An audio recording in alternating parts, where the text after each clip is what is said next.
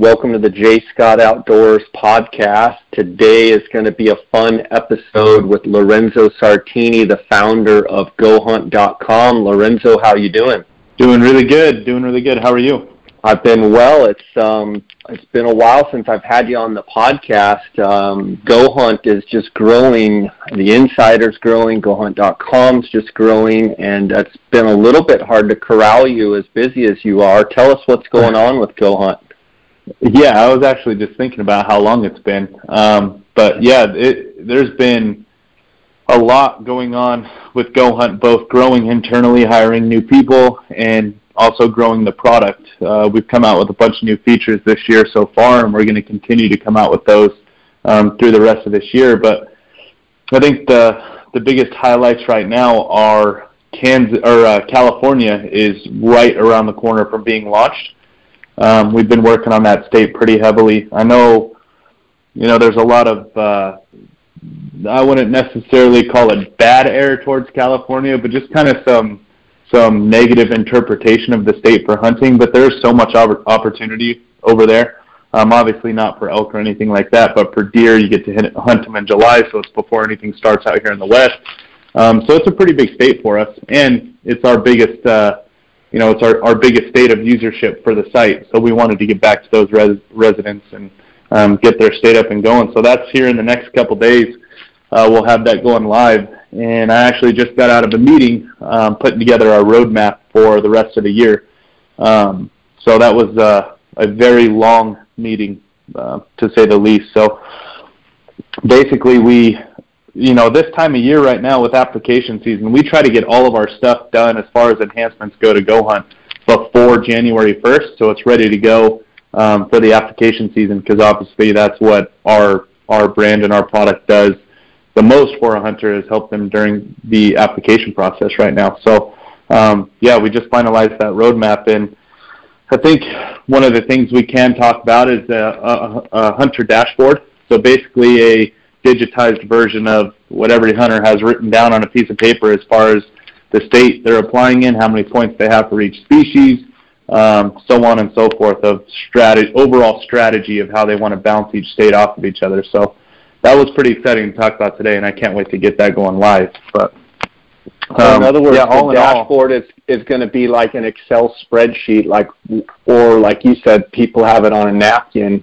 Um, yeah. But basically, will it keep track of all your Western states, all the points you have, and then as you apply, um, will you have to manually um, add, add, up your numbers, or or will it add them up for you, or how's that going? So we're we're working on the inner logistics of it, so I can't quite answer that right now.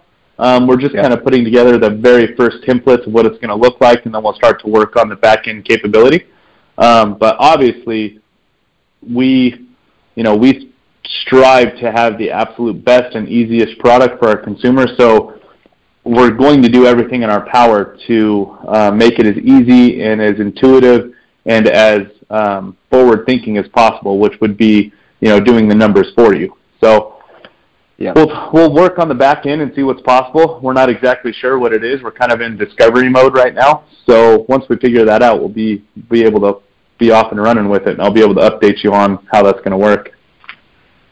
Lorenzo, um, for the listeners out there that maybe are new to the podcast and maybe new to mm-hmm. GoHunt.com, uh, I'd like to say a few things. You know, you've been the title sponsor of my podcast basically since inception. I think it was the about the fifth episode when you guys jumped on to be the title sponsor. And, um, yeah. We've had a great relationship and a great partnership.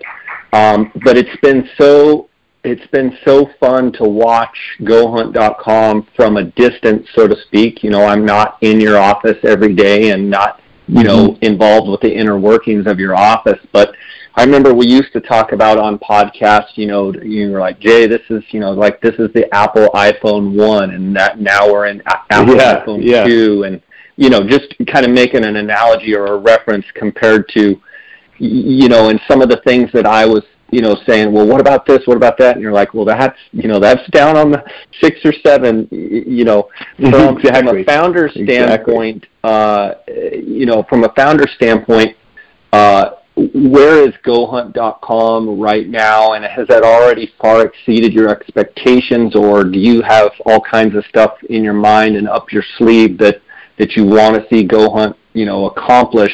Yeah. It's kind of a long question, but like, you know, back up for a second. If any of the new listeners don't know about GoHunt.com, talk a little bit about the inception uh, you know, your idea as a founder, what you wanted to see out of GoHunt.com and the Insider, and, and, and kind of tell them about what it's all about. Yeah. So, I mean, to, to answer it in as few words as possible from a 30,000 foot level, GoHunt, the original uh, inception of the idea was to be the one-stop shop for Western hunting, to allow people to find the opportunities that are available through the click of a mouse to to you know have the the mathematics of draw odds for the trophy hunters and people carrying a ton of preference and bonus points out there to have easy access to um, you know the mathematical equations of how and when they can plan on drawing their tags. Um, all the information needed for every possible unit in the west because um, you know we're firm believers that it's not just about the five best units in each state. Because a lot of guys you know in my age class we sadly we'll never catch the preference point level and you know some of these hunts are quite a bit out of reach for us. So we're all about you know the sixth best unit all the way down to the bottom. We just want to go out and, and get hunting every year as much as we can. So we were all about spreading spreading the word of how much opportunity is really out there and we wanted to put it in one place. So and you know the user could find the hunt that specifically matches what they're looking for so on a 30,000 foot level we want we want to be the one-stop shop for a Western hunter to get any question that they would have in their mind answered by by using our site. And if we're going to stick with the uh, the iPhone analogy, which I, I do love because it applies pretty you know pretty easily to what we're doing over here, I would say right now we're probably on like the iPhone five. Um, sometimes you know as a as they you know, founder of the business and having all of these brilliant minds around us in, in the office. Where we are now, sometimes you know, it's just you, you get in, you get stuck in that mindset where it's like it's not enough, it's not enough. We need to move faster. We need to move faster, and that's because we have our roadmap, our product roadmap written out for the next five to seven years, depending on how quickly we can work. We have the next, you know, like I said, the next five to seven years of enhancements written down, um, being what we call wireframed, basically putting the idea into context to understand um, what we're going to need to do to pull it off. So we have that clear down the road. So when I sometimes when you look forward here in the office, it's we need to move faster, we need to move faster, and then sometimes looking back, you sit there and go, wow, in three years we've you know we've really accomplished a lot you know, we have the most engaged and biggest membership base around, and um, it just it continues to grow, continues to get more traction. We continue to receive more ideas from our users, which we love.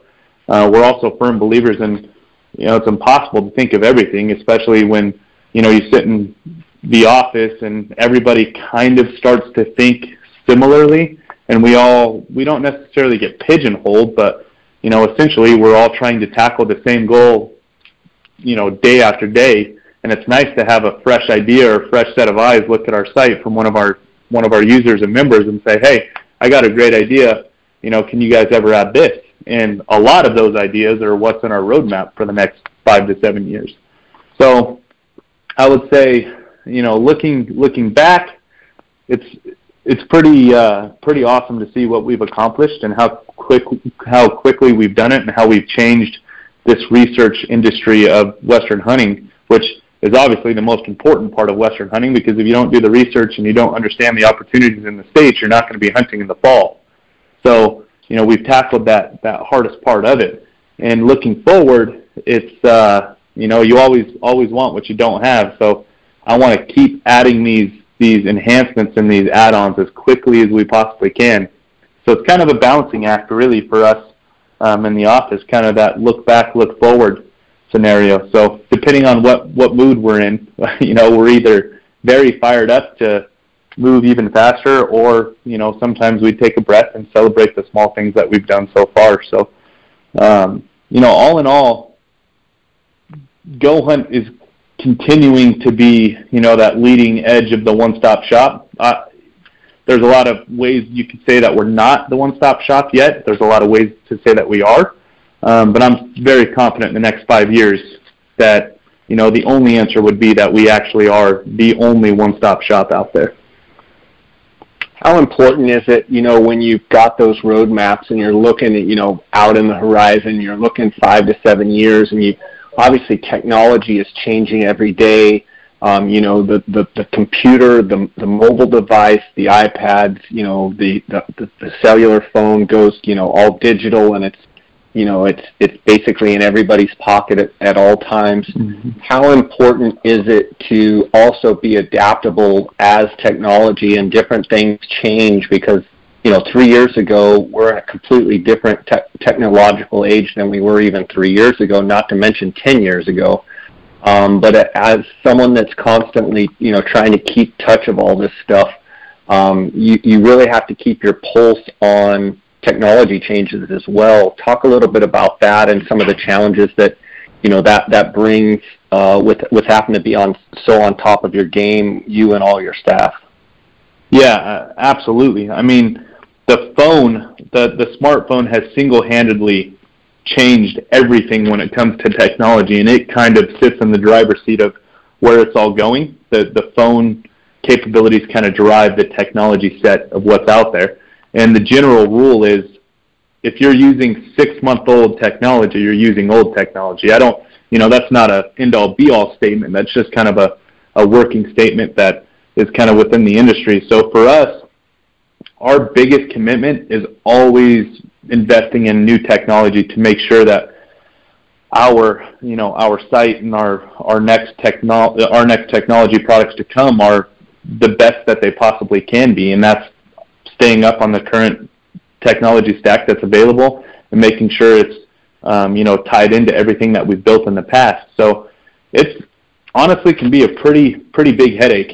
We're constantly in meetings talking about how we're going to juggle um, you know the technology enhancement because you can you can get stuck sitting there going, okay, well if I invest you know X amount of money into renewing our technology, there's not really an ROI or a benefit to the user immediately. And users, you know, our users and members, which they deserve, is is instant gratification of us building, constantly building a bigger and better site. So um, it, it's it gets hard to juggle. Okay, do we invest in the technology and you know our resources of time and money into this, and and let the site sit what could be perceived as stagnant for a little bit of time while we rewrite our technology, or do we you know keep growing our enhancements so our users get instant gratification on the money that we're that we're reinvesting into the business, and if you if you go too far on the latter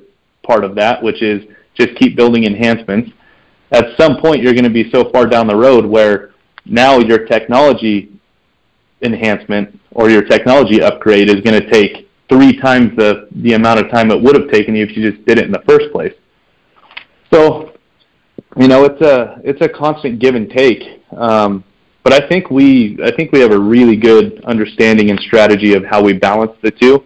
And the, the benefit for us is that we have application season and hunting season.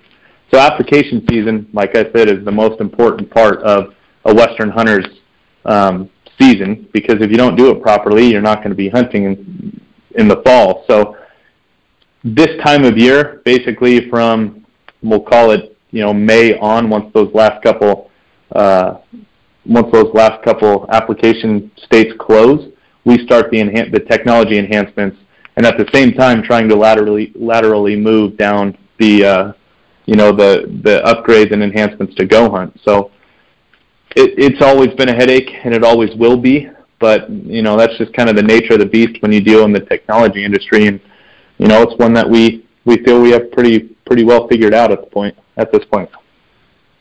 For sure, and I know you do. Um, you know, one of the things that I just shake my head at sometimes and just almost laugh because I know as as someone that's you know trying to keep everything moving forward and what have you is you got some serious serious hunting nuts uh, on your staff that you work with and and guys that work for you and with you Um, oh yeah, I, I, I know, I know between Trail and and Brady and Brandon and you know some of the guys. Um, and hunting season comes, you're probably looking around the office going, "Oh my gosh, they all have tags and they're all off." You know, Brady's doing this somewhere, Brandon's off doing this, uh, Trail's doing this, and um, yeah. On one hand, you're probably going, "Great, I hope they shoot something big," but on the other hand, you're like, "I hope they're super efficient and shoot on the first day and get back here to work." What's it like to have absolutely seriously talented, you know, hunters?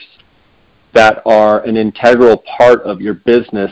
You know, I, I know it has to have some pros and cons, um, but I know you've got to pull your hair out sometimes when they're like, "Oh, I drew a 14-day backpack hunt," and you're going, "Oh my god!" Oh yeah, exactly. Talk a little bit about and, some of your staff and and how you guys deal with that, and, and why it's important to have people that are so gung ho and so into hunting and loving what they do as opposed to having people that can can be in the office 365 um, you know and that dynamic of you know a lot of your guys would love nothing more than to be out in the field but they also have to work so talk about that yeah. dynamic of of the two so one one thing that Chris Porter and I who who helped me staff um, this business.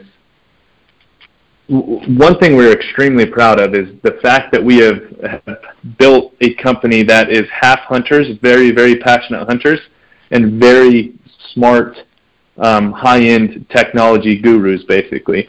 And what's what's come out of it with the right hires is that the hunters have began to respect and and catch on to this technology world and being able to apply their hunting knowledge to the technology.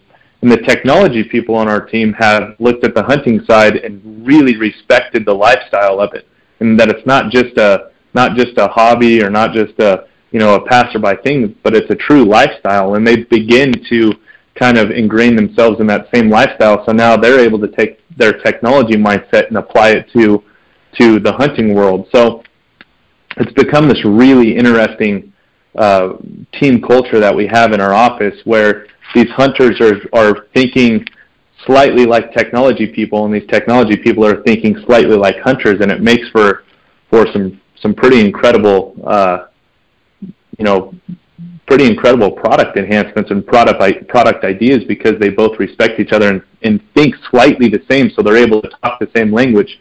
And it's been it's been awesome to see. Chris is you know, much more on the side of we we gotta you know work and nobody goes hunting and all, all that all that stuff you know? So he gets the reputation of it. He plays the bad guy.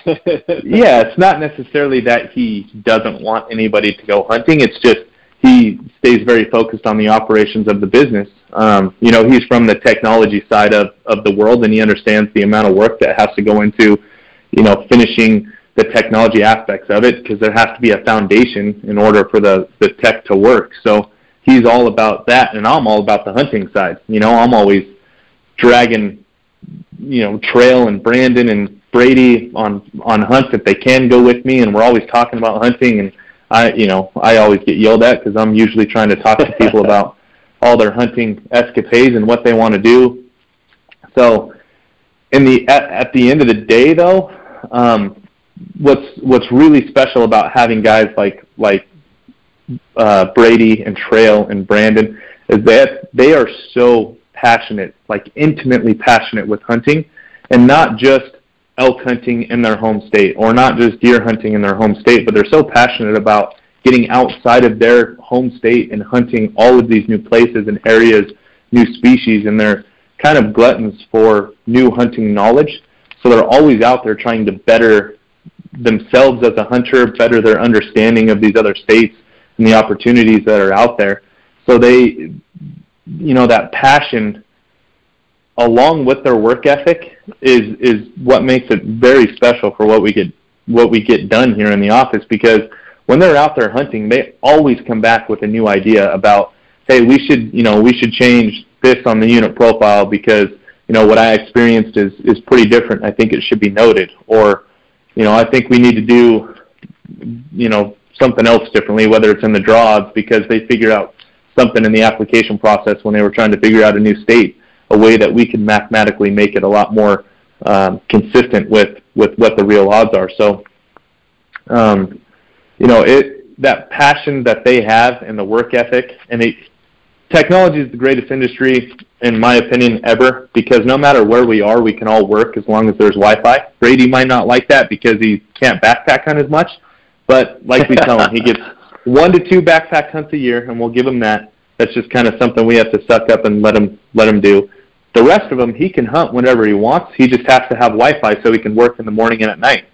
And yep. it's uh, you know, it makes it a makes it a a nice marrying of of hunting and working at the same time because they can just hop back to the hotel or motel wherever they're staying in, get some work done, and then head back out for head back out for the hunts. So honestly though, I, I do think that's that's what drives our creativity though as well is that these guys are able to get out hunting as much as they do, but they also know that they can never truly leave work, so it never skips their mind. They they have a good idea while they're on the mountain. That night they're back in the office or back in their hotel room putting it together on on pen and paper so we can get working on it.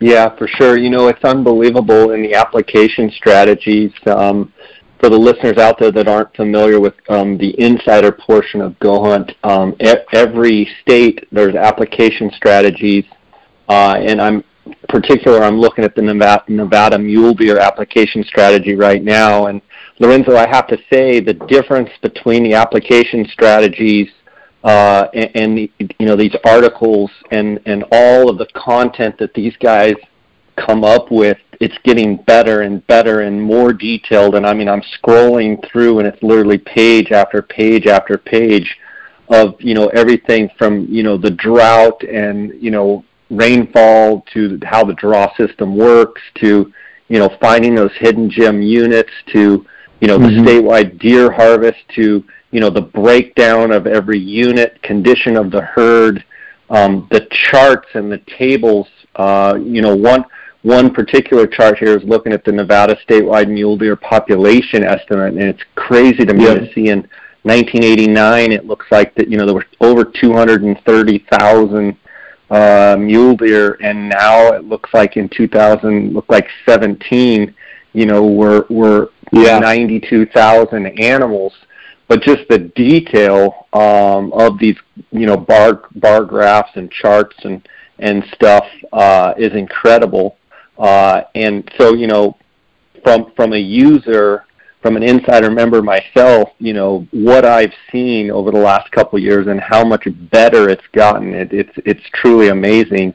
And you know, hats off to you and your staff for um, doing such a good job with that. And then even small details like you know, some of these, uh, you know, map of Nevada's top producing Boone and Crockett mule deer counties mm-hmm. of all mm-hmm. time.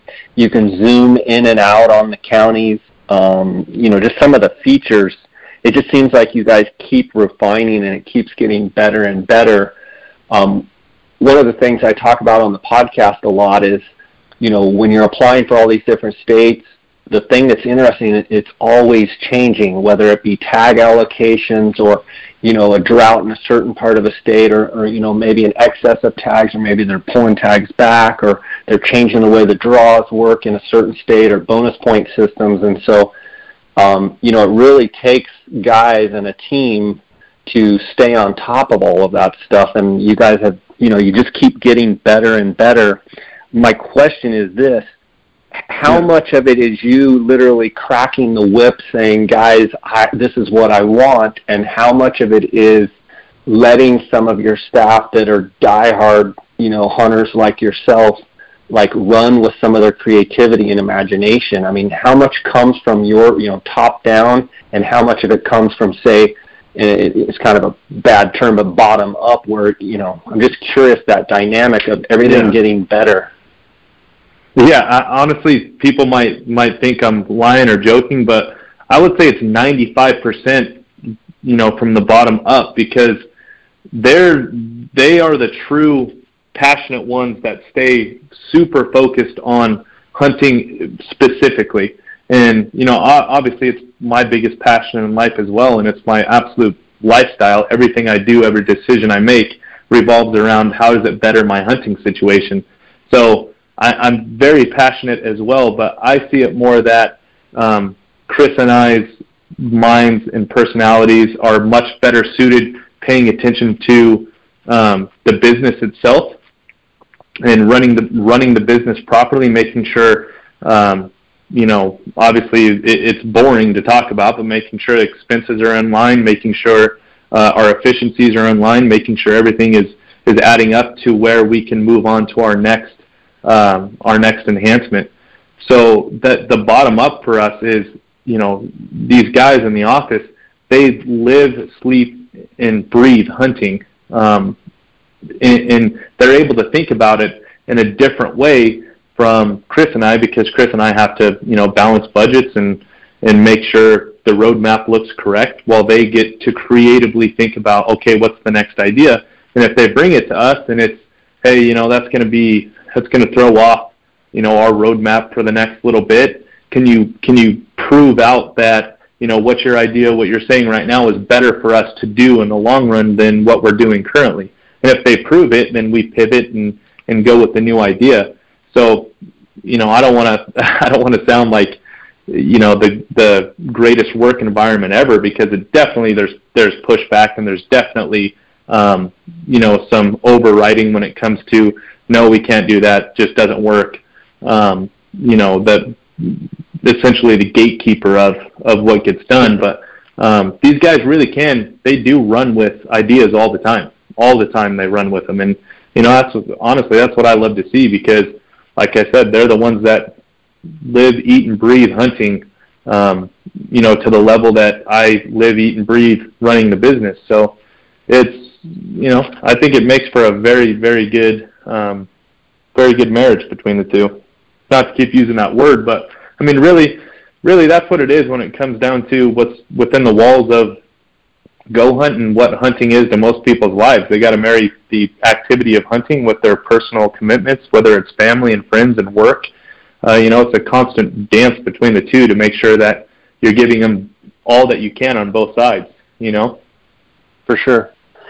For sure. So Lorenzo, you, the the Go Hunt Insider, one of the you know things that you guys really hang your hat on is your draw odds and the most accurate draw odds in the western states. Um, talk to maybe some of the listeners that, that are hearing about Go Hunt, say, for the first time, or they've been hearing about it, but they just, you know, they don't quite, um, you know, they, they haven't quite taken the leap of faith to, to join and, and become an insider member. Uh, talk to the listeners about how important it is for you as a company to have the most accurate draw odds and and while some, uh, you know, maybe competitors or so to speak, talk about draw odds, how Go Hunt strives to actually have the real, the most, you know, accurate draw odds. Yeah. So, uh, what was the current trend of the industry before we before we started, you know, doing what we consider draw odds? Everybody else, we you know, basically named the what they were doing as simple odds. They were taking, you know, the overall application, however many applications there were, and the overall tag numbers, and you know, dividing out what your chances were of drawing a tag. And it's it's not that nobody was doing a good job. It's just that there was so much work to be done in between simple odds and what true odds were, and and you know these application strategies of bouncing the states off of each other of, you know, when, okay, when can I say that I'm going to draw my elk tag in Utah? And when can I say I'm going to draw my elk tag in Nevada or Arizona? And you can start to build these strategies out to make sure that, you know, you're only drawing your Nevada tag when you want that tag and your Arizona tag when you want that tag and your Utah tag when you want it and they're not overlapping. Well, you couldn't do that with simple odds because you couldn't really build out okay, what's point creep going to mean for me if I'm behind the preference point level? Point creep basically meaning if you're in a preference point state and you know there's more there's more max point holders than there are tags available, then that means you're not guaranteed at max points. It just means that you are in the max point pool and it's going to extrapolate out a couple years until you know that the max point level and the amount of tags catches up to where you're actually going to draw the tag. I'm sorry if that doesn't make a complete amount of sense, but numbers in these states get pretty get pretty crazy. Um, but what we wanted to do is is basically solve all that middle ground between simple odds and okay, when am I guaranteed the tag? And we invested uh, more money than than we like to admit to on um, data scientists and uh, these massive computers that basically crunch millions upon millions of data points, so extrapolated into billions of of combinations. Um, basically, we we hire this massive computer that crunches all these numbers for like 24 hours straight to give us a bell curve of how many applicants were there at what point level, and if they applied for this hunt at first choice or second choice, what would happen if, you know, and all these if ands or, or what's going on to try to get to a little bit of a predictive state of, um, you know, what's going to happen in the year to come for, for draw odds. So, you know, how we did that was worked with the states to get very detailed um, draw statistics on how many applicants were there, how many point, different point uh, level holders were there, how many at what point level applied for each specific um, tag, you know, it, whether the tag quota is going up or down, whatever it was, we were working with these states to get all this very detailed, all these very detailed numbers. But then we had to hire a data scientist to basically say, okay, well, how does the state run their math model? What is it? You know, take Nevada, for example. We're a bonus point squared system. So if you have three points, they squared the three points, so really you have nine points. And if you have nine points, you go into a random number generator, and the random number generator is going to give you nine different numbers, and they're going to take the, the lowest of the nine numbers. That's what they're going to take into the draw for you at that specific species level.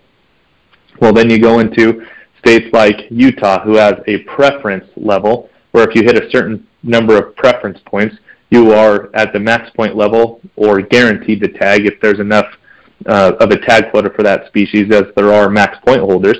And then there's a bonus pass level, which is basically just a lottery system with a little bit of a flair like Nevada, where they the points do come into um, and come into play, but you know not as important as as the preference point level. And then you got states like Colorado who does weighted points, and it just gets crazy. So what he did was understand these states, their math models, understand the applications at what point level, and built out um, what we call a hypolineous geometric something I can't really pronounce it, but it's a it's this massive math model that that uh, you know data scientists use to to create the most accurate um, predictive model of numbers, and that's that's basically what we did, and it took us two years to do it because obviously there was a lot of education on the state side of how the states ran their odds, and then there was a lot of a lot of hard work going to find,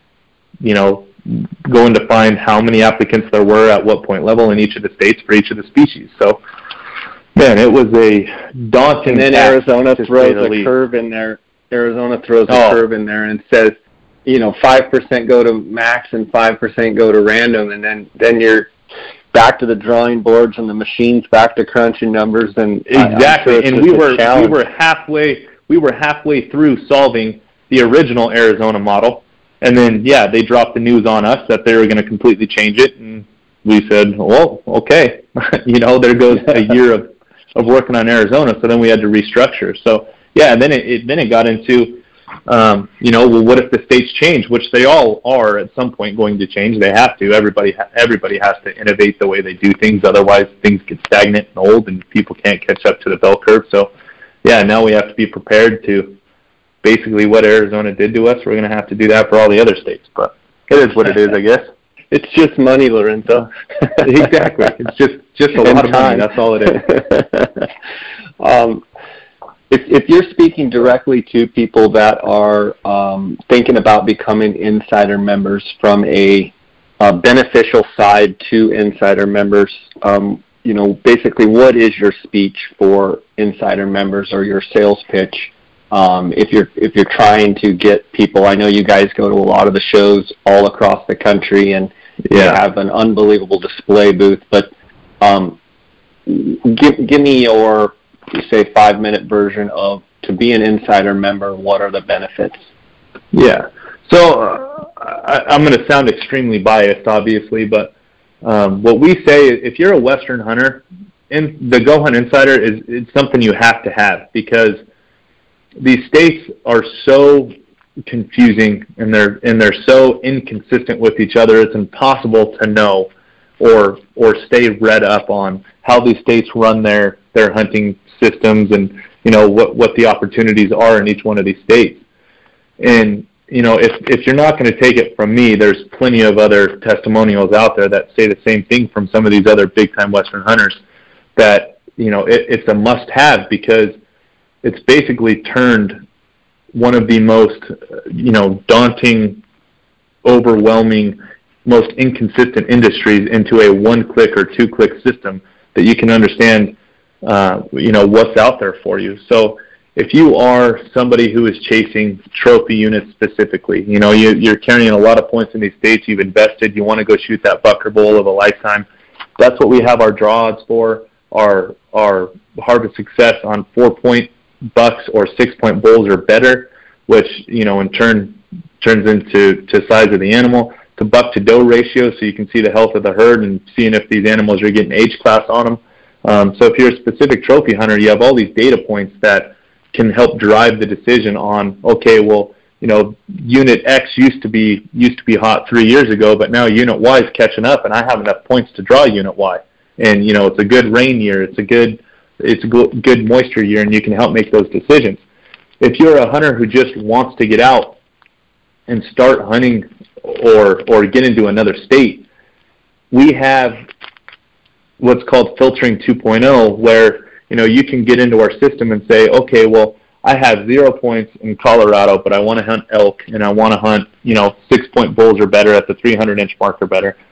We'll be able to tell you where those opportunities are. And there are opportunities for that, even though you have zero points. You know, you have over the counter elk in Colorado, over the counter elk in Idaho, um, even if you don't want to go through the draw process. So there's there's just so much opportunity out there um, that's available if you're if you're willing to put in you know just a little bit of research, just a couple clicks on our site, and you can basically see everything that's available. So for us in the office, like Brady Brady Miller and I always talk about five years ago when when he first you know started working for Go Hunt, we would sit there and say, man, we just we want to hunt every day. You know, is there a way that you could set up a hunting schedule to just where you just kept hunting?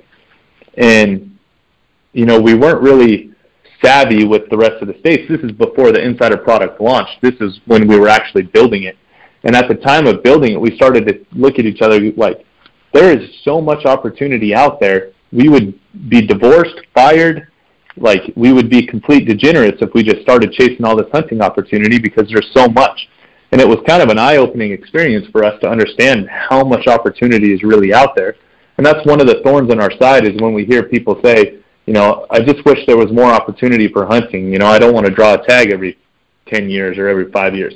There's plenty. There's absolutely plenty. And not only that, there is the opportunity to apply in these states for five or ten years to draw that once in a lifetime. Well, not maybe not in five or ten years for once in a lifetime, but you know, in five or ten years, chasing a top five or top ten unit for you know a trophy hunter. But at the same time, you can be hunting other states over the counter with really good opportunity for you know quality animals. We're not not talking about two points by any means or little raghorn bulls you know, six yeah, point bulls at 300 things I learned. One of the things I learned too, Lorenzo, is like you can be applying in some of these states like Colorado for a preference point as your first choice, and put other units in as your second choice that are 100% draw. You get to keep your preference points building, and you still get to go hunting on a on a either a deer or an elk tag in, in a unit and you wouldn't have been able to exactly. find that out unless you can use the Go Hunt Insider to see what units you can draw on a second choice and exactly and, you know all of those all of those details. Um, that's how I've used it. It's been incredible from that standpoint. Absolutely. Um, so from draw odds and applying in different states, but there's also a bunch of other benefits for being an insider as, uh, member as well. Talk about yeah. Those. There's so we have so yeah we we have basically the product within Insider that we call filtering 2.0 that I talked about. We have draws, which we talked about. Then we have the application strategies, which are written articles, um, very visually pleasing. Though it's not just like there's a ton of text on the on, on the paper, but there's basically walks through all the different states and their draw process, and we run through scenarios of an application strategy that says, well, if you have zero points, here's what you can do. If you have five points, here's what you can do. If you have 10 points, max points, and so on and so forth. And we do that for every state and every species. And I genuinely think it is the most in-depth, uh, most in-depth and most valuable thing that somebody could have getting into a new state, or even just being a little bit unfamiliar with whatever state they're, imply, they're applying in.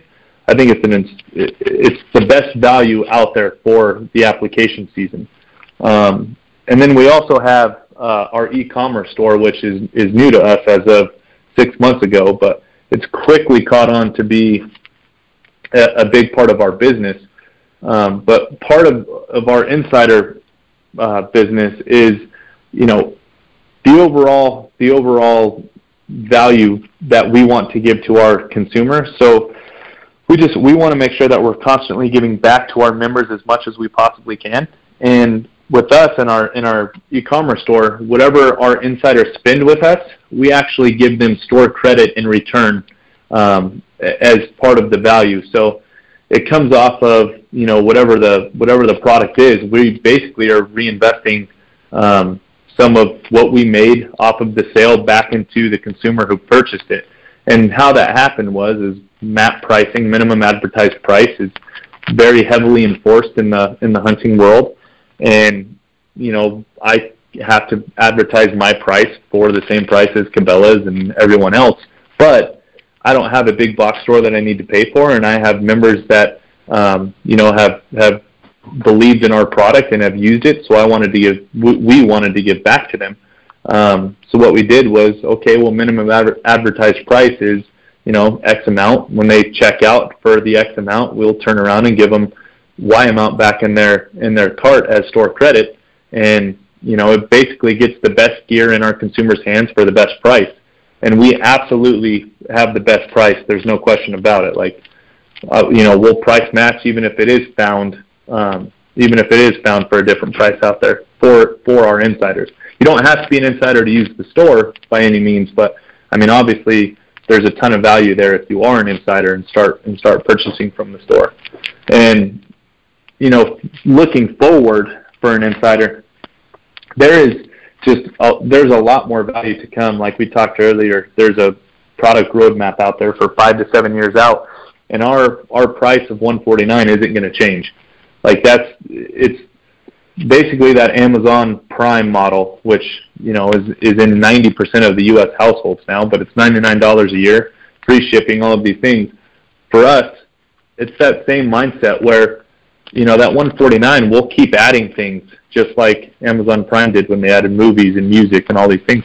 We'll continue to add new product enhancements, the Hunter dashboard, other technology advancements to come down the road, more states, um, you know, more mapping features, things like that, and the price will will be the same. So, I mean, it's kind of a a uh, it's a value add, really. So, whether a consumer thinks that you know when we add something, the price is going up, and they feel like they're going to get taken advantage of, that's that's just not that's not the way we believe consumers should be taken care of these days. So, you know, we're just we're constantly focused on adding more and more value to our consumer whatever way possible, whether that be you know getting gear in their hands or giving them more technology at their fingertips to to give them a better idea of what's out there in front of them.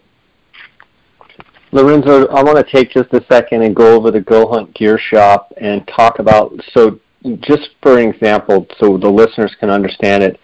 I'm I'm scrolling through. There's a camping section. There's a bunch of backcountry uh, looking mm-hmm. gear, and you've got you know, let's say like a Big Agnes Q-Core SLX sleeping pad, and you know it says from $159, but then it has 17 points. So for that yes. exact example, um, if the insider member were to buy that buy that Big Agnes Q-Core, they're going to get 17 points back. Is that 17 points somewhat equivalent to seventeen dollars? It is. It is absolutely equivalent to dollars. So, okay, you know, uh, not not to get in a have to hire an attorney or anything, but we called them points instead of dollars to for the map pricing reasons. But they are actually they are one to one conversion to a dollar. So that that point amount is dollar amount in store credit. Okay, and so they, anybody can order from the Go Hunt Gear Shop, but in order to get the points, they have to be an insider member. But in essence, yes, correct. This is stuff. This is stuff that hunters are buying anyway, and in return, they can get point credits back to either have a value add to an additional product that they're going to buy. So over the course of the year, um, it, it would be one thing if the gear is not stuff that they ever buy. It's just, let's just for lack of a better term, it's just a bunch of crap that they're never going to buy. That's not yeah. a huge value add to me.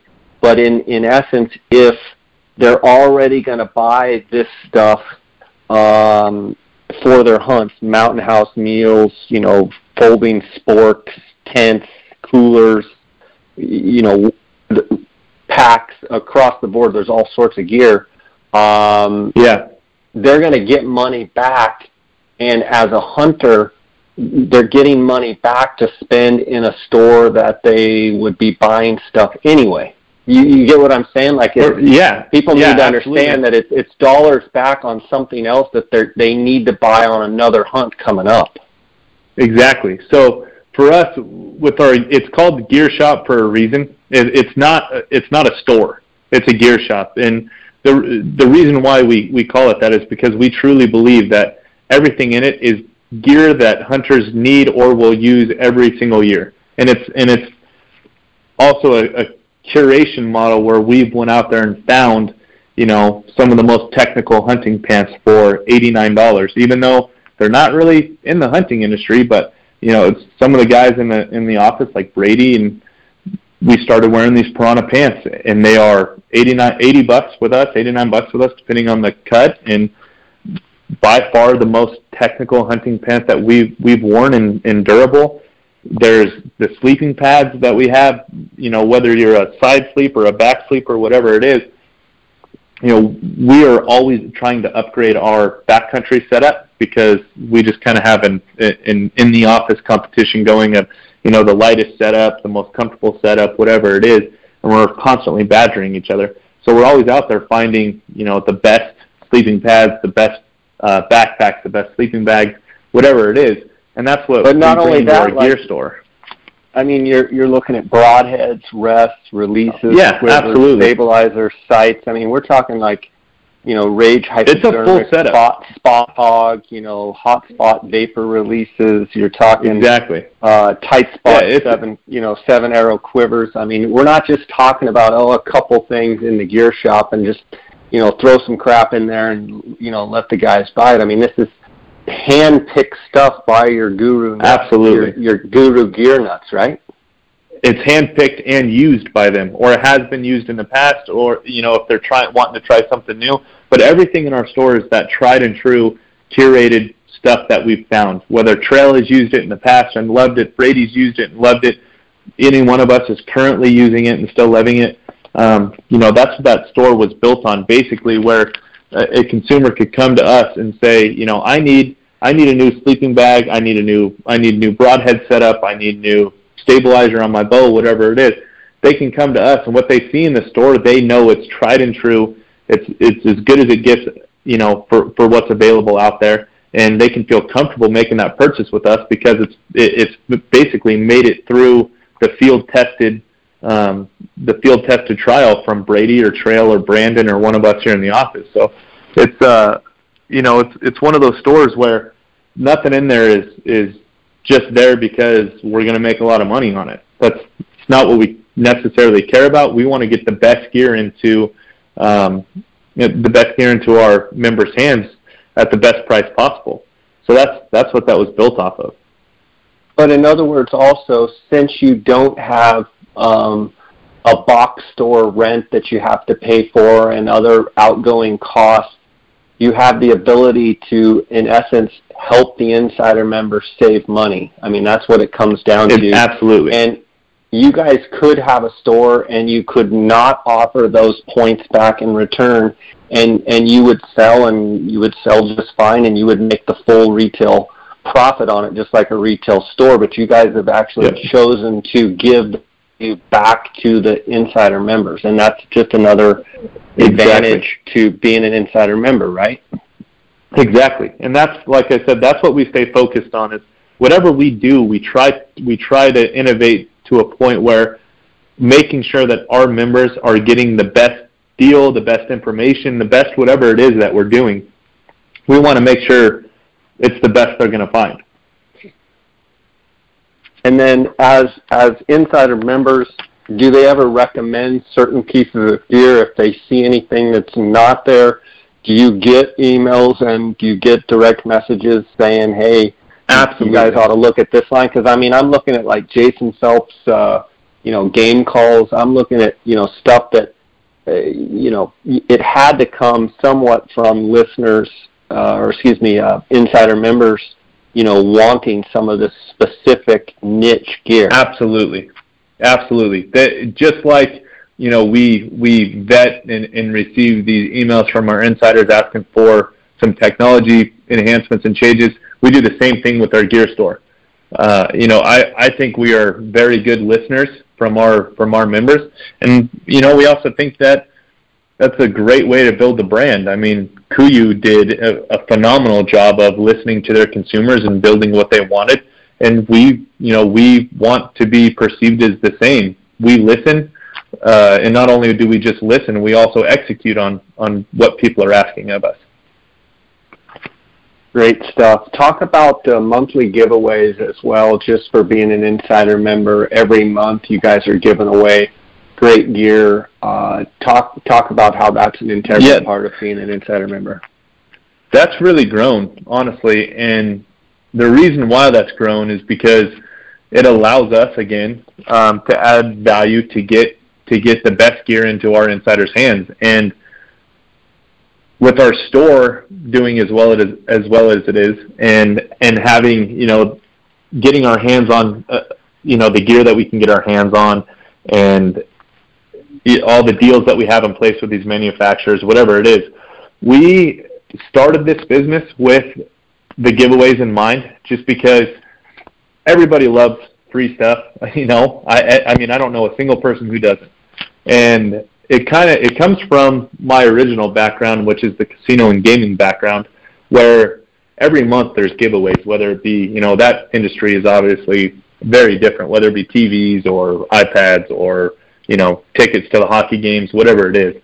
Um, we kind of we kind of took that mentality and said, okay, well if we're going to have an, a membership base, we want to have some excitement breathed into it every month and you know have something that these members are looking forward to so it's not just like they're carrying around a membership that you know because hunting is seasonal you know it's they pay attention to it for a couple months then don't then a couple months whatever it is we wanted to make sure that we had excitement year round and over the years over the year we've uh, I think we're giving upwards of almost two hundred thousand dollars a year away in in gear and you know that goes from everything from spotting scopes to guns.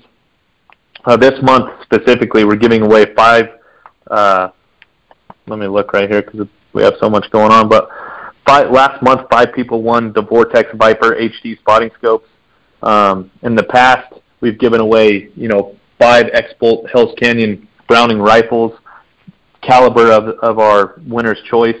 We've given away binos, Yeti coolers, you know, whatever it is, and it, it, it's created a pretty pretty good community of um, excitement within within the insider membership because you know there's something people can look forward to every month, whether we're giving away the Garmin InReaches, the you know guns or optics, whatever it is.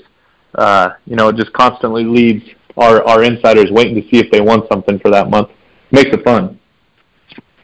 Yeah, it does make it fun. Uh, I want I want to get to your Nevada application strategy, uh, but I've got Okay. one more question, and I'll let you also follow up if you have any additional uh, thoughts. Um, and and that is talking about uh, the Go Hunt Insider as the membership grows and you guys continue to give back to the insider members. Um, how important is it to you that you know someone come and they sign up and it's it's it's a it's a commitment that they're they're finding value in the Go Hunt Insider for not just this year. You're you're you are looking at this as you want this to be value to them for for a long period of time. And as a business owner, how important is that to make sure that you don't take the short-term approach of just trying to get them quote unquote signed up for a year, but yeah. you're you're focusing on the long-term aspect of it. Yeah, I, I mean, I'll let our numbers speak for ourselves. We run uh, we run a very high um, what we call you know how how our members stick with us through the years. We run a very high rate of members staying with us um, from year to year. And obviously, as a as a business owner operator, Chris and I both the the value that's perceived through the consumer's eye of your business is the most powerful thing out there. You can do all the marketing in the world, you can do all the talking about yourself in the world, but until your consumers are the ones talking about they use it year to year, they see the most value out of it. They, you know, are, are willingly and wanting to spend the money for the for the product. That's what comes down, you know, that's what comes down to being a successful business is when the consumers are signing off on you in, in that manner. So for us, the short term, there's a there's a lot of businesses out there that are built on the short term, and I don't think short term does very well in a lifestyle industry like hunting. I mean, I started hunting when I was too young to shoot a gun. I was drawing tags when I was 12 years old. I've you know been hunting my entire life, and I will continue to hunt until the day that I die. So it's a it's a lifestyle industry where you know these insider members they they're planning on hunting with their kids and their kids' kids for the rest of their life.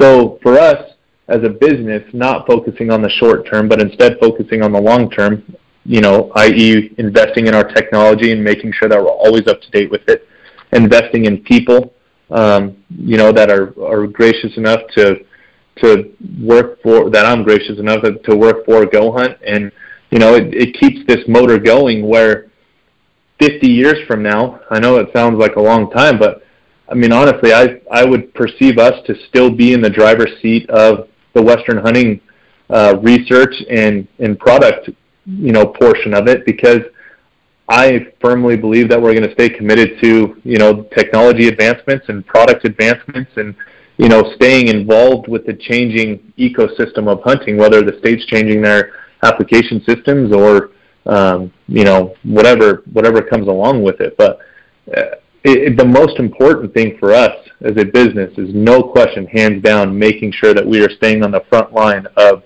that that changing world of the technology, the changing world of the hunting, the changing world of the states and the species that they offer, and whatever it is. So I'm I'm confident that our members also feel and see that, you know, with with our updates and with what we bring to the table. I'm very confident they see that from us.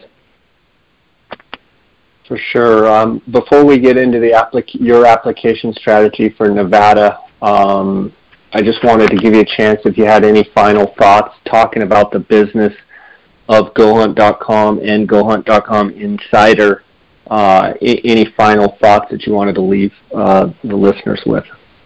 Mm, I mean, just that. Like I said, not not to bore any of the listeners out there, because I know business can only be fun to talk about for so long. Um, but I, I honestly do, I do mean when I say that we're going to stay committed to being on the cutting edge.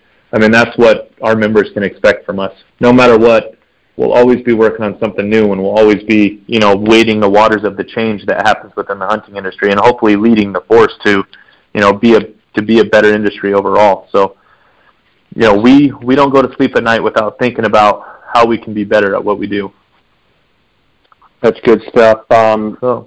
I want to get into your application strategy for Nevada. Before we do that, I don't know if you and I had a chance to talk, but uh, I actually had bought a Northwest Territories hunt uh, with Arctic Red River in July for Dall sheep, and was super stoked about that. And um, went yeah. ahead and applied in uh, Alaska as I do for Dall sheep, and and uh, wouldn't you believe it? But I actually my hunt with Northwest Territories in, with Arctic Red is in July, and I drew the Chugach uh, Dall sheep tag. Really, Kronberger.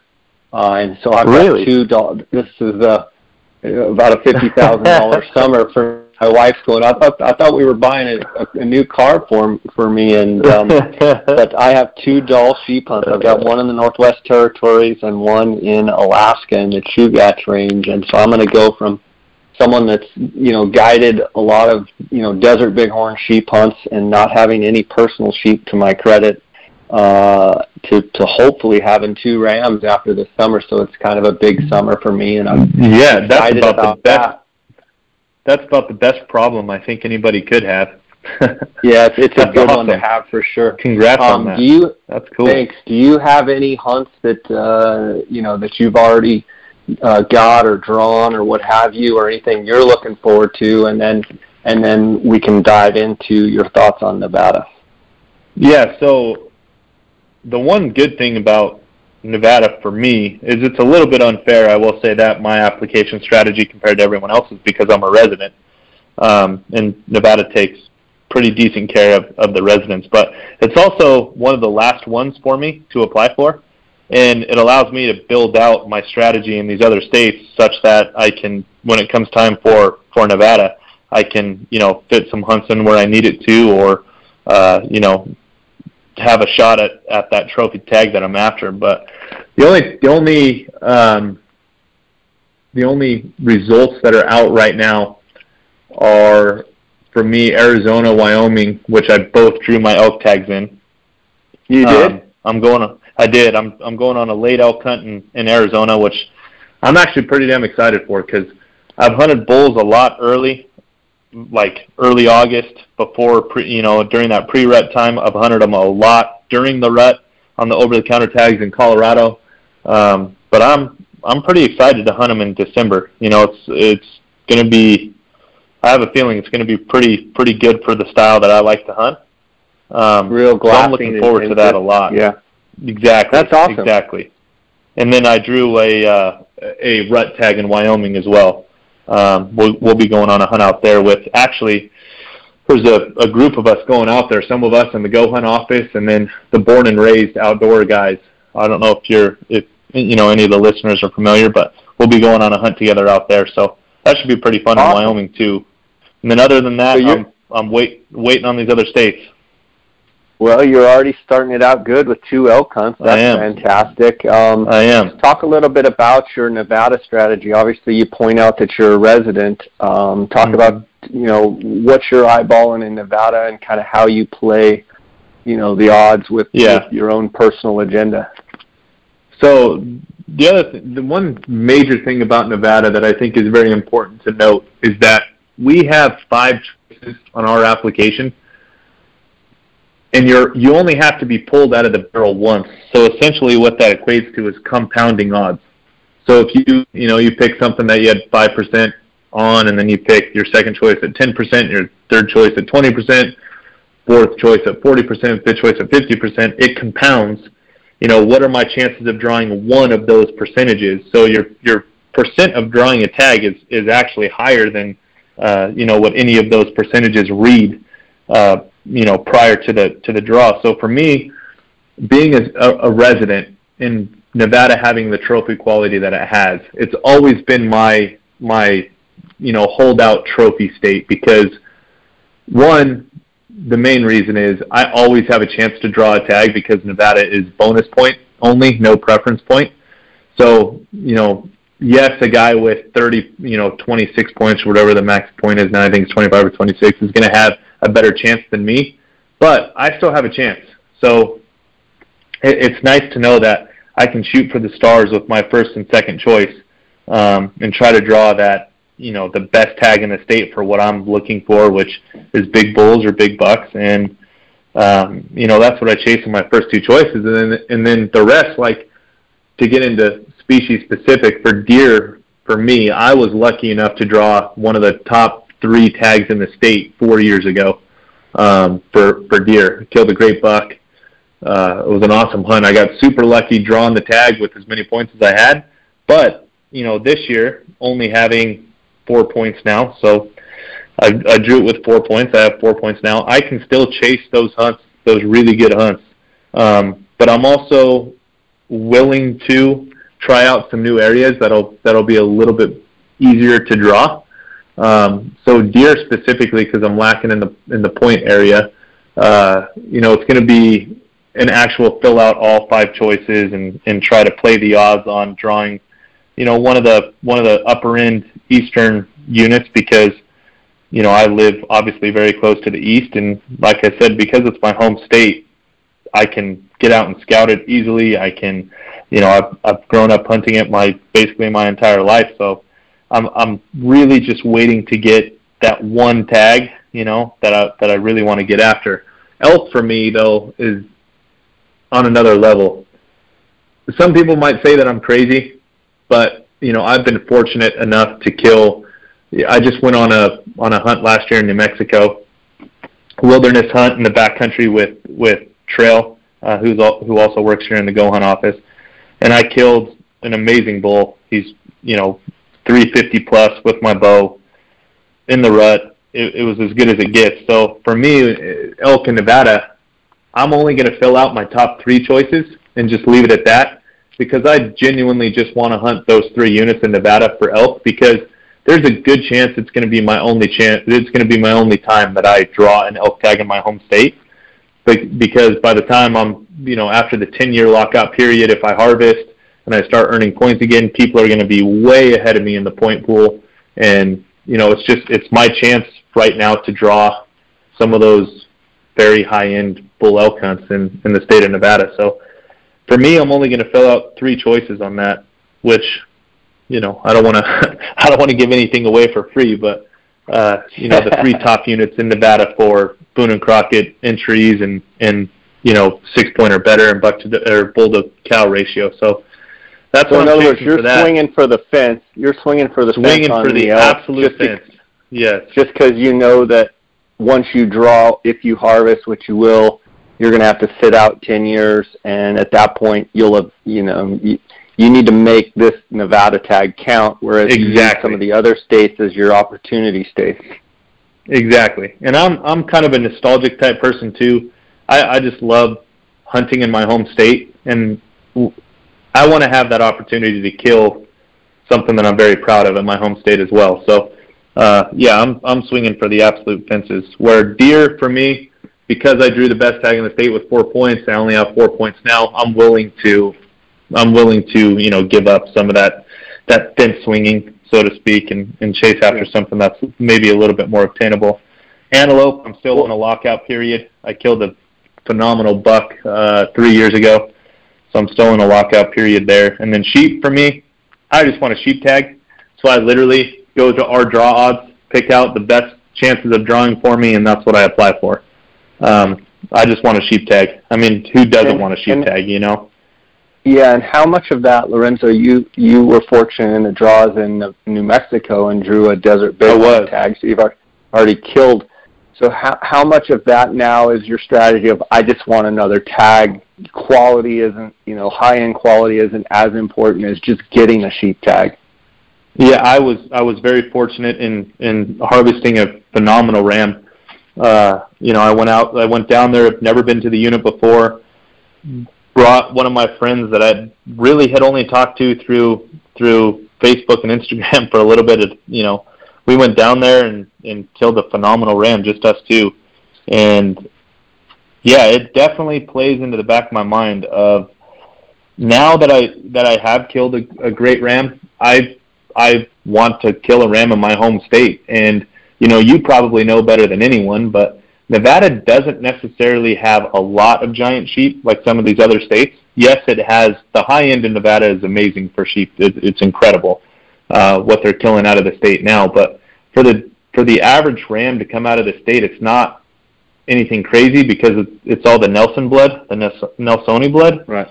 right. So for us, you know, for me, for us in the state, I just want to, I just want a sheep tag. I want to go kill a ram in my home state and you know have it hanging over my desk, knowing exactly where I killed it. So it's uh, yeah, it's just kind of something. Whether it be, I don't know, if maybe if I hadn't killed a ram in New Mexico, I would still be thinking the same way, just because I'm a realist when it comes to when it comes to sheep, and I'm never going to turn down a tag no matter what it is, um, especially in a state that has as many sheep as Nevada does. So yeah, I'm I'm swinging for the fences, even though I'm picking out the best draw odds because I mean the best draw odds are, you know, pretty going to be pretty hard to draw anyway. Still pretty so. rough. Yeah. Exactly. So I'll be swinging for the fences there, I guess too. Right on. Um, I'm trying to think any other animals. Um, oh, did you get? Um, did you do any waterfowl hunting uh, this spring? I not this. Spring? Yeah, I I had a couple good hunts this year, really good hunts actually, and just outside of Seattle.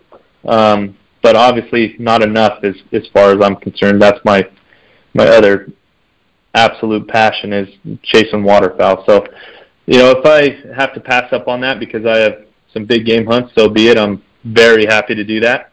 And last year I had quite a bit of hunts going through the fall, so I was only able to get out a couple times, but we definitely got after them when we had the chance. So I'm not complaining. One more question for you, and then I'll let you go. I know you're a busy guy. Um, I, I've been enjoying the off season and some of the videos that you guys have been putting out on uh, YouTube and and such, kind of showing a little bit of the personality of of your staff, and uh, obviously some of the featured hunts are awesome as well. Talk about how you know showing the real life, you know, atmosphere and you know creating a connection with your uh, members and such, you know, and, and the general public, why that's important. Yeah, I, I I think it's important to to allow consumers to understand, see, and get to know, uh, you know, the people that they're spending their money with, so they can trust them, and also and also feel good about what they're supporting. Um, again, to go back to KUIU, I think KUIU did a phenomenal job of opening up the doors and showing what you know what goes on inside the business, and we we wanted to do much of the same and show people not necessarily work wise what goes on behind the door because like like I mentioned before, you can only talk about work so much until it just gets really boring. Um, so for us, we're more focused on showing the personality of the business you know, we're all fun loving here. We're all supportive of each other, supportive of the industry, um, supportive of anyone else out there that's trying to hunt, you know, areas that we hunt and all those things. So for us, we just we wanted to really show that the personality of Go Hunt, and it's and it's taken on the personalities from all of us, obviously. Um, and I think what shows in that those off-season videos is we respect each other very, very much, but we don't let anyone get away with anything. And you know that's a that's a good work environment for us, and I think that's a good work environment for anyone because if people are are confident that they can be themselves, uh, you know, and be creative and be free with what they're thinking, but at the same time know that they can't just spit some some you know manure out the side and think it's going to pass. I think it creates for that that healthy personality, and that's what we wanted to show with the off season is allow people to see the personality of the business, allow people to see that you know we take this very seriously. All of us, all we care about is hunting, um, and obviously we don't even need to try to be authentic with that because I mean I got guys like Brady Miller in here and Trail and Brandon. I mean those guys. I don't want to know what they would give up in order to keep hunting, so I won't. I won't let their wives hear it or anything like that. But, um, yeah, it's just we wanted to show that personality, and I I think we're getting that across fairly fairly well now. You know, we have uh, we have got a little bit of uh, comments on us that man, it looks like all you guys do is mess around in the office, and you know the the comment of that is, well, if we showed you a 12-hour video of Brady sitting at his desk writing articles, are you going to watch it? You know, and, and it's it is what it is. You know, those are those videos I think are a, a good way to show show what, who we are more than what we do behind the doors. I think our product speaks for what we do. um, and those videos kind of let people see the personality. Okay, I have to ask you, and and at the you know, at the risk of completely ruining your insurance uh, policy there at the office, has yeah. an arrow has an arrow flown through the gear shop or anywhere else in the office by any one of your staff? Yes or no, or do you plead the fifth? yes, absolutely. There's been quite a few archery competitions back there. I'm and sure I'll, it gets I'll let, pretty I'll heated. Let you, I'll let you guess this one too. There's only been one person to miss the target entirely. Who was it? Uh, Chris Porter. Dead on. You're exactly right. Poor Chris gets just thrown under the bus. He he really does. He really does. He gets it was pretty thrown funny. Under we gave the him bus. a, yeah, we gave him a lot of shit for that one. I'm sure. That's awesome. That is awesome. Uh, buddy, it's been great having you on. Uh, as always, Thank I you. appreciate your support of my podcast, and I'm honored to be, a, you know, have you guys as the title sponsor of the podcast. And uh, I'm, I'm happy of the relationship that we've had for such a long time, and I want to you know give you hats off to you you and your staff for the job that you've done with the with the insider, and you know you guys never cease to amaze me, and I uh, just want to encourage the listeners out there to check it out. Uh, you can also use the Jay Scott promo code, and you're going to get a fifty dollar Go Hunt Gear Shop gift card uh, if you sign up for Insider using the Jay Scott promo code. Uh, it's just been awesome to watch you guys grow and continue to grow, uh, and you know, watching you guys be focused and keeping your eye on the ball. Uh, who do you have for the Masters coming up? Uh, I kind of like Phil Mickelson. He's he's kind of my not dark horse because I don't think you can ever call him a dark horse, but he's been playing well as of late. And honestly, I I would love to see him win. But with Tiger playing well, I mean, it's I think it's going to be an incredible Masters uh, coming up here. I agree, and you're speaking my language right now because my Christmas is the four days in April, where everybody's in Augusta. so, uh, yeah, like Sunday. Sunday of Augusta is like, I don't care who. Don't call me. You know, I I want to be couldn't agree in front more. of that TV. Yeah, just don't bother me unless it's my buddies like texting like, did you see that? But you know, Master yeah, Sunday exactly. super special. For exactly. Sure for me, I I don't know how you could go wrong with Phil. The guy just won again in Mexico for the first time in a while. Tiger's playing phenomenal. I think he always has a chance, especially at Augusta. I mean, that guy, even when he was playing the worst golf of his career, he tied fourth at the Masters. And that's because he hit the pin with his wedge and he rolled back in the water on that par five. Um, so I love them too. I love Bubba Watson this year. He's won it twice. Yeah, just won the guy is yeah. the guy's playing phenomenal. Um, and I also like Justin Thomas too. I think Justin Thomas is he's my dark horse of the young guys. I know some of these other young guys have placed better in the Masters than he has. Like even you know Rory had the lead for a while. Jordan Spieth has won it, but Justin Thomas is fired up. It seems like he's winning a lot of tournaments. His stats are phenomenal. Um, so he's my he's my young guy choice. I got my my three old guys and my one my one young guy. That's what I'm going after.